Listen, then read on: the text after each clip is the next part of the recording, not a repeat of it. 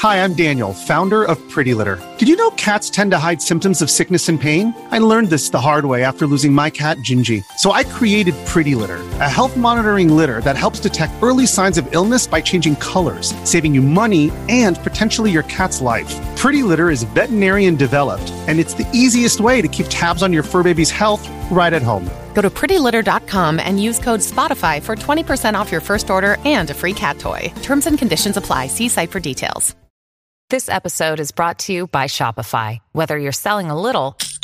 or a lot, Shopify helps you do your thing, however you cha-ching. From the launch your online shop stage, all the way to the we just hit a million orders stage. No matter what stage you're in, Shopify's there to help you grow. Sign up for a $1 per month trial period at shopify.com slash special offer, all lowercase. That's shopify.com slash special offer. 1998年に愛知県碧南町である事件が起きました。本事件の犯人は別の事件でも逮捕されており無期懲役の判決を受けた後に発覚することとなりました。今回はそれらの事件と主犯格の男についてまとめていきます。後に犯人となる男堀吉友は1993年に18歳で結婚し、2児の父親となっていました。堀は22歳になると当時の職場から独立して外壁工事業を営むようになります。しかし、その経営はなかなかうまくいかず、次第に資金がなくなっていってしまいました。それによって彼は約300万円の借金を抱えることとなり、愛想を尽かした嫁に離婚話を出されてしまいます。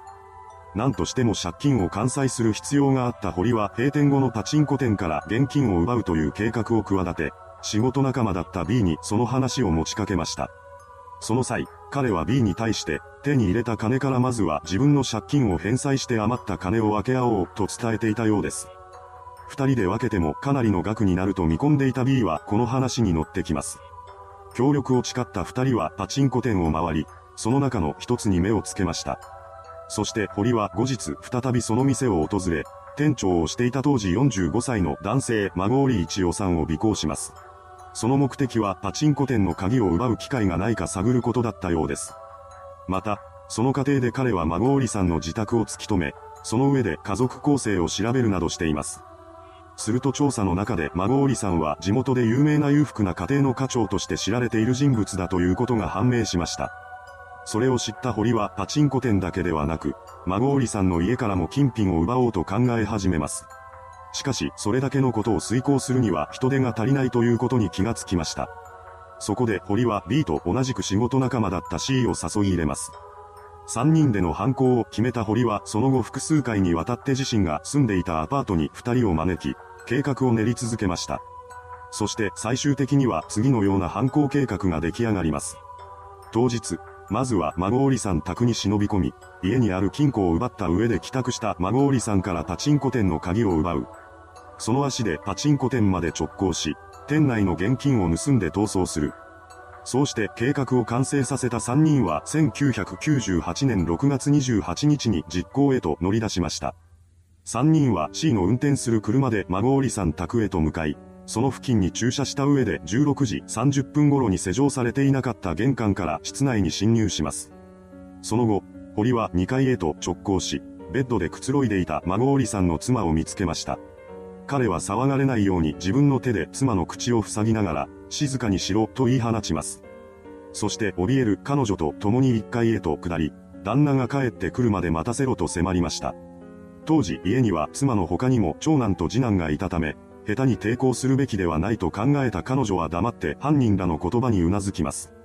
そこから堀と B は和室で妻を監視し、C はリビングで兄弟と過ごしていました。そんな中、妻は子供たちの食事を作らせてほしいと言い出します。しぶしぶそれを了承した堀でしたが、彼女が料理をしている最中も絶対に目は離さなかったようです。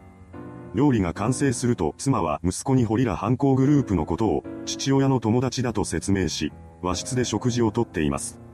これは息子を不安にさせないための嘘だったようです。その姿を確認した後、堀は B と C の二人に置いてきた車を移動させると伝えた上で一旦家を出ました。そうして堀が家からいなくなると、痺れを切らせた B と C はついに悲劇を起こしてしまいます。紐を手にして妻へと近づいていき、彼女を手にかけてしまったのです。それから少しすると堀が家に戻ってくるのですが、その時点ですでに妻は亡くなっていました。突然の知らせに一瞬戸惑った堀でしたが、間もなくして BC 両名に家の中を物色するように命じた上で自身も金品を探し回ります。そして C が妻の財布を発見し、中に入っていた現金約6万円を3人で分け合いました。その後、堀は押し入れに隠された金庫を発見し、これを持ち去ることに決めます。あらかた探し終えた3人は引き続き孫織さんの帰宅を待ち続けました。そしてついにその時が訪れます。翌29日午前1時頃、閉店後も残業していた孫織さんが3人が隠れている家に帰宅したのです。当時堀ら犯行グループは1階に身を潜めており、息子2人は2階で眠っていました。家に入ってきた孫織さんはすぐに倒れている妻に気がつき、寝ている長男の元へと向かっています。そして彼を起こした上で警察に通報するために犯人たちが潜む1階へと降りていきました。そうしてリビングに向かってきた孫織さんに待ち伏せていたホリラが襲いかかり、再び悲劇が起こってしまったのです。そんな中、父親に起こされた長男も1階に降りてきてしまいます。それに気づいた犯人は彼に、大丈夫、寝てていいよと言い聞かせ、再び2階へと上がらせました。長男が寝たのを確認すると、犯人らはパチンコ店の鍵も入っているであろう鍵束を奪い、さらには孫織さんの腕にぶら下がっていた純金製のブレスレットと押し入れで発見していた金庫を持って家を出ます。ただ、その前に証拠をなくしておきたかった3人は食事に使用した食器類等を持ち去ったほか、孫織さんの車のトランクに冷たくなった夫婦を乗せ、家から約 4km 離れた地点の道路脇に車ごと放置しました。その後犯人らは来る時に乗っていた C の車に戻り、そのまま尾張朝日市内にあるパチンコ店へと直行しています。そして堀と B の二人が孫織さんから奪った鍵束の中にあるパチンコ店の鍵を使って店内に侵入しようとしたのですが、その際に警備会社のステッカーが貼ってあることに気がつき、防犯システムの存在を思い出しました。もしこのまま侵入してしまえば警備員が駆けつけてきて事件のことが発覚してしまうかもしれない。そう考えた二人は店内の現金を盗むことを断念しました。そんな中、事件翌日の6月29日に孫織さんの息子が親類に電話を入れました。その内容は、朝、起きたら両親の姿がなくなっていたというものだったようです。連絡を受けた親族は同日中に碧南警察署へと出向き、捜索願いを提出しています。また、息子らの話を聞く中で失踪前日に謎の男3人が家を訪れていたということが発覚しました。さらには夫婦に失踪するような動機はなかったことから警察は事件の可能性があるとみて男3人の特定を急ぎます。